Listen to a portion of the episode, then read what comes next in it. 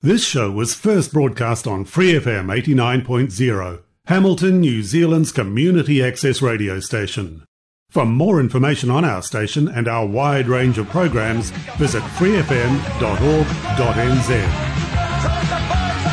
Good morning, this is Free FM. It is uh, real community radio on 89.0. The website is freefm.org.nz.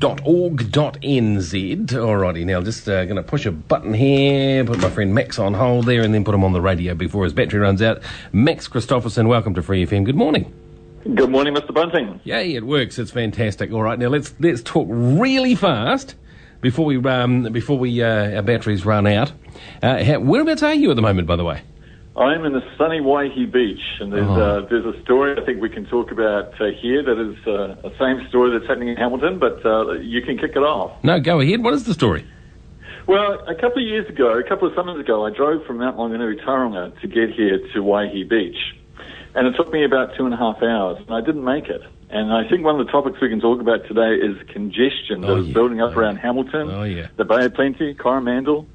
And I wondered if this is a topic that might interest listeners, which is, is congestion uh, an end result of poor town planning? And that is that we're building and building and building and adding new subdivisions, and each of those subdivisions brings more cars.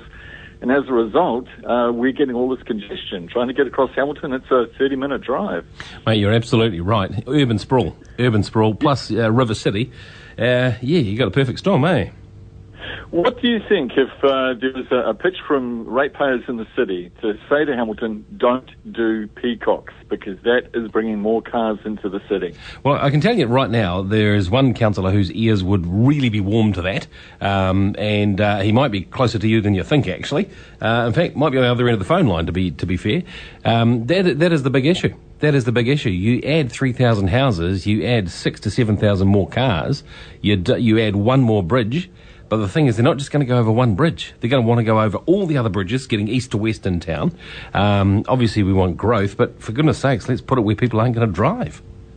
Back up a little bit, Councillor Bunting. Why do we want growth? I've never understood this. Why is growth a priority? Oh, because the government says it is. Because the government says it is. Because the government says it is. Yeah, no, it's pretty. It's pretty much the, the government's um, filled out a um, what do you call it? NPS, a national policy statement on growth. That has basically said, look, Hamilton, you need uh, four or five thousand more houses. You know, in a, in a very short term, um, because you've got the halo effect from Auckland. We are serving our, if you like, we're doing a national duty by growing and expanding, if you like. I see.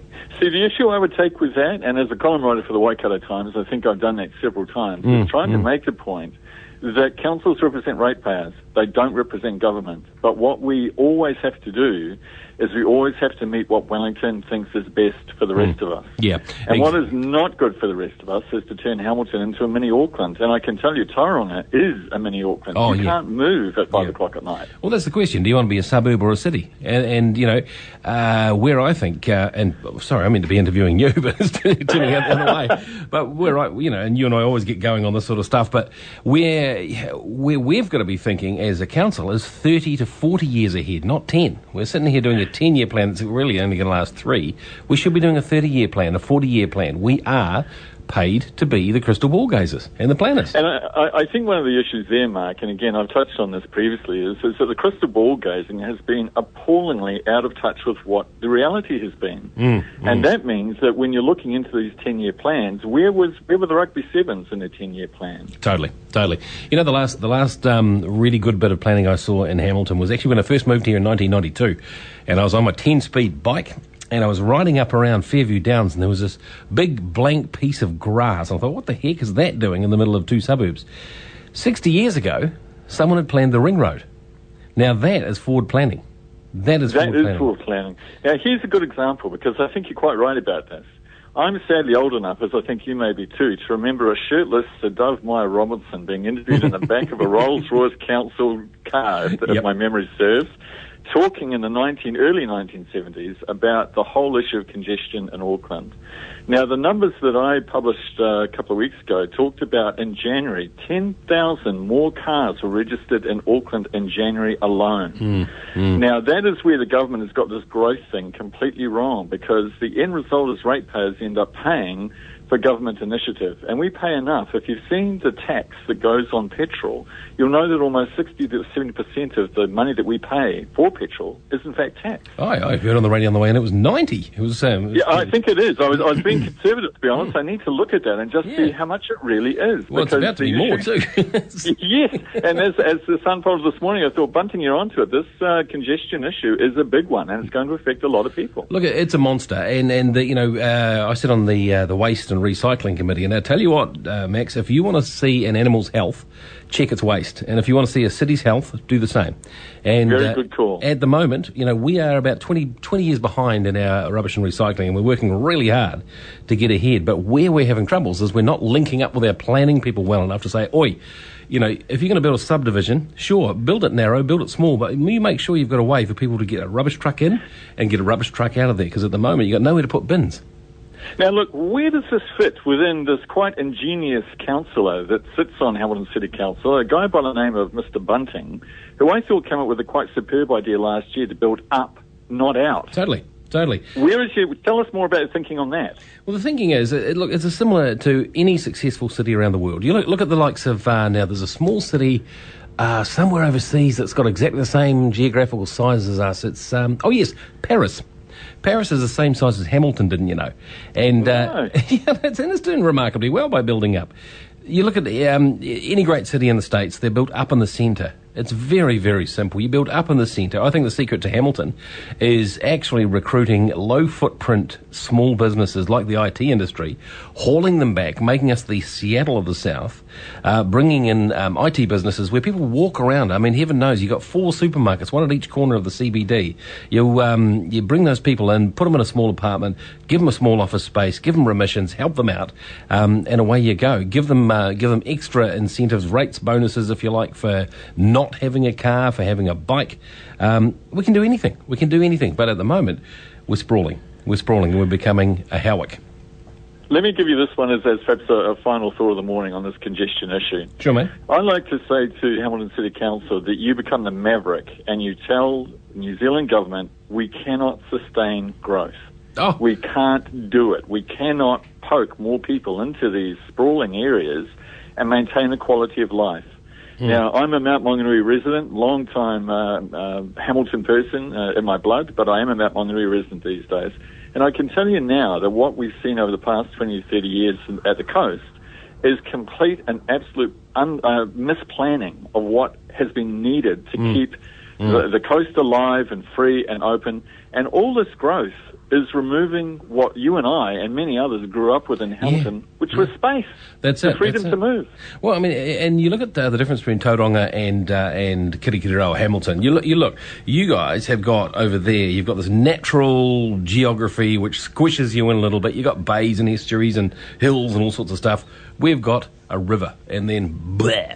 So really, we've got an opportunity here to design something really rather special. And, you know, it, it galls me when I hear the, uh, the city officials saying, actually, you know what, we need to get more land. We need to go out even further. I'm thinking, no, no, there's a lot of Yeah. room upwards. There's a lot of Well, room I, I, upwards.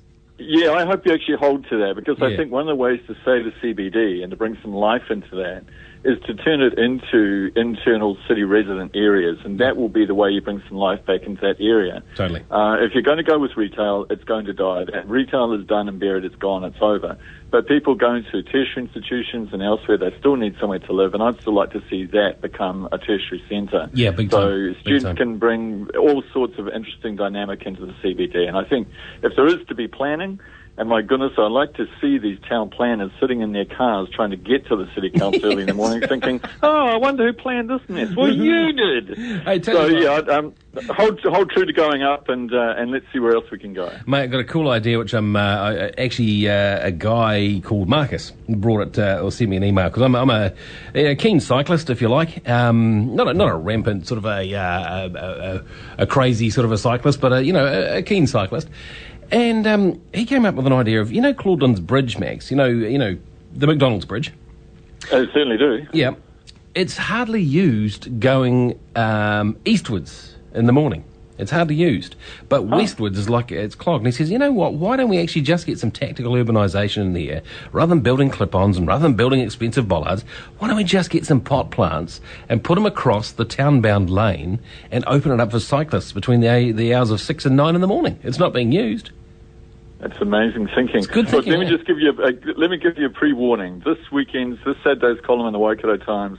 I'm going to be talking about cyclists, and there may even be a mention of these electric bikes that I know Oh, that yeah. you're a fan of. Yep. Uh, and I think they are a revolution uh, in, in the way we can get around. Uh, but there are some issues, I think, with this congestion issue that is impacting neg- negatively both on drivers and on riders. Yeah, it's damn dangerous out there. It's crazy. It's crazy, crazy, crazy. And you know, as I said to Garry Mallett, you know what? If um, if all your because he, keeps going on about choice, it's choice. It's always choices. People are choosing their cars. People are choosing their cars. I said, Garry, if the roads didn't connect a la cycleways at the moment, would you still choose your car? I think not. So all we've got to do is connect them and let it go. Yeah, and, and I think again uh, there is going to be a response uh, to this whole congestion issue, and that is Yeah. Changing behaviour. But if I could leave you with this, perhaps this is the thought I'd say: is I'd like to get the planners in to take a look and objectively take a look at whether they actually believe that they can do what government wants them to do. And I would say right now, if I was in council, I'd be saying no. No. don't do Peacocke's. No, it's not going to work.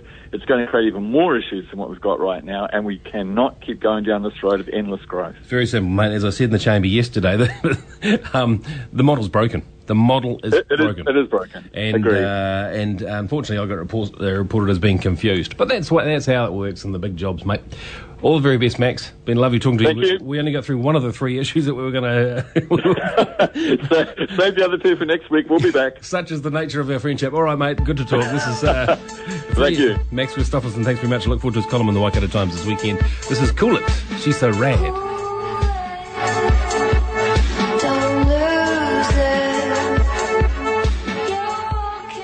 For more episodes of this community access radio show, please visit freefm.org.nz.